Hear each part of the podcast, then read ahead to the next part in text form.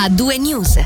In apertura il caso della diciannovenne che domenica pomeriggio è stata portata in condizioni gravi all'ospedale di Bellinzona da quattro giovani provenienti dal Grigioni. La ragazza, come confermato dalla polizia retica a Ticino News, è deceduta ieri sera. I quattro ragazzi che si erano allontanati dopo averla portata in ospedale sono stati identificati, ma non sono attualmente in stato di fermo. Secondo un amico, la cui testimonianza è stata raccolta dalla regione, la diciannovenne del Luganese sabato sera sarebbe effettivamente stata una festa a Rovereto e negli ultimi tempi avrebbe fatto sempre più frequentemente uso di sostanze stupefacenti. Cambiamo del tutto registro e parliamo del primo caso di influenza aviaria in Ticino, il secondo questo autunno in Svizzera dopo quello rilevato nel canton Zurigo.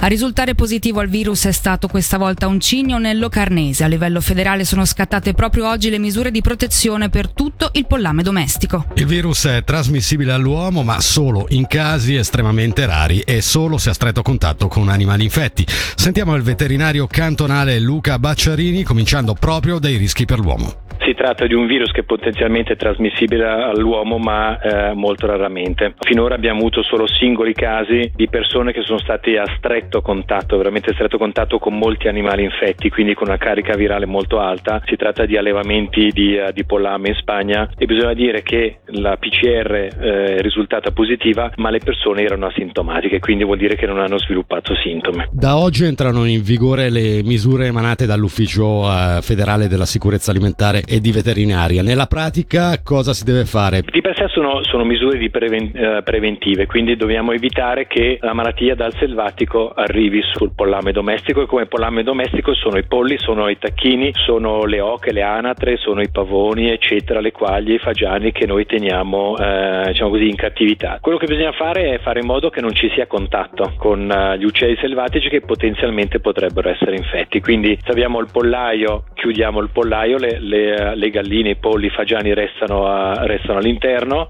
Se eh, hanno la possibilità di uscire o li controlliamo quando, quando escono, eh, in ogni caso eh, il, l'animale selvatico, quindi l'uccello selvatico, non deve poter entrare poi nel pollaio dove ci sono gli abbeveratoi e le mangiatoie. La miglior cosa da fare è tenerli, tenerli a chiuso. Se abbiamo oche e anatre che sappiamo che eh, dobbiamo offrire anche uno, uno specchio d'acqua, una vasca, questa vasca deve essere chiusa, deve fare in modo che anche da sopra gli uccelli selvatici selvatici non possono entrare.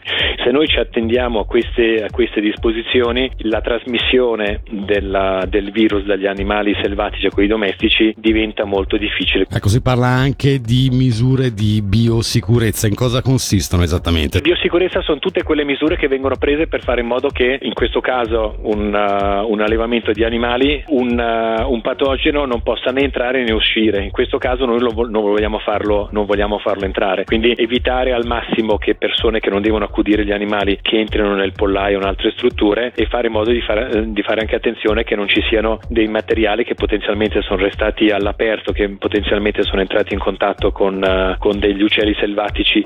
Veniamo alla politica. Il forum alternativo ha accolto la proposta della direzione del P S di includere i propri candidati nella lista socialista per l'elezione del Gran Consiglio nel duemilaventitré. Lo ha deciso l'assemblea ordinaria del movimento, riunitasi ieri a Bellinzona, seguendo quello che nella nota dello stesso forum alternativo sarebbe, citiamo, il principio fondante del movimento, cioè la volontà di lavorare per la costruzione di un nuovo momen- movimento ecosocialista radicale, unitario ma pluralista, che vada oltre gli steccati partitici attuali.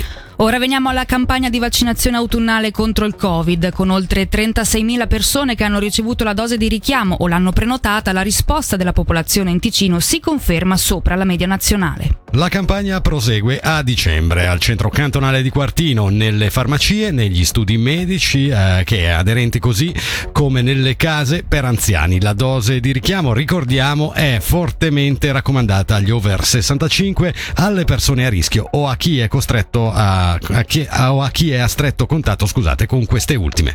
Il Dipartimento del Territorio intende avviare uno studio di fattibilità sull'interramento della A due nel suo tratto finale a sud, come anticipato dal mattino.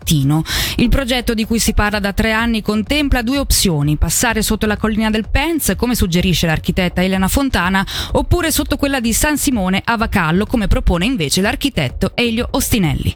E infine andiamo a Giubiasco, dove stamani è stata presentata la necropoli rinvenuta nell'ambito dei lavori di un cantiere edilizio. La zona di Giubiasco non è nuova a scoperte di questo tipo, infatti è molto densa di rinvenimenti archeologici, ma i tumuli funerari ritrovati costituiscono una prima in Ticino. Sentiamo tutti i dettagli del rinvenimento dalla responsabile dello scavo, Luisa Mosetti. La particolarità di questo scavo sono questi tumuli, che sono delle colline artificiali create allineando dei massi e dei sassi e riempiendoli tutti di sassi più piccoli, proprio a creare una piccola collina. Dobbiamo immaginarci che poi c'era anche dell'erba sopra. Questi sono monumenti funerari veri e propri, perché all'interno, proprio centralmente, conservano delle sepolture. Per il Ticino è una cosa veramente unica, è importante aver trovato strutture del genere, perché in epoche precedenti si sono trovate sepolture con oggetti della stessa epoca, ma non questi monumenti funerari sopra le tombe. Ora è questo che ci fa rallegrare del ritrovamento, che proprio eh, è speciale ed è unico nel panorama dell'archeologia ticinese. Abbiamo degli oggetti all'interno, perché tutte le sepolture sono accompagnate dal corredo funerario, quindi degli oggetti eh, appartenenti al defunto. Abbiamo delle spille, degli orecchini in bronzo, delle anche placche da cintura con eh, tutte decorate in bronzo, molto belle. E, mh, per quanto riguarda le sepolture femminili, per quanto riguarda le sepolture maschili, abbiamo anche lì delle spille, ma di un modello completamente diverso. E come in questo caso di oggi, proprio nella sepoltura centrale del tumulo abbiamo un pugnale, un pugnale in ferro, che è un po' uno status symbol, quindi ci indica che la persona deposta all'interno del tumulo aveva sicuramente un ruolo importante all'interno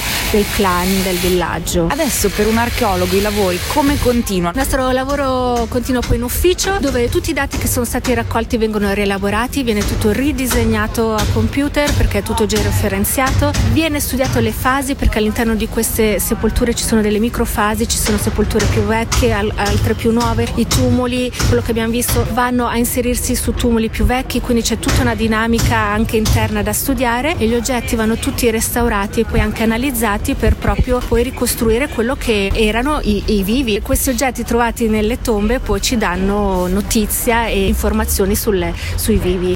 Abbiamo sentito Luisa Mosetti, responsabile dello scavo, scavo sul quale continueremo a discutere durante la seconda ora di A due News. A tra poco. Il suono dell'informazione. A due News.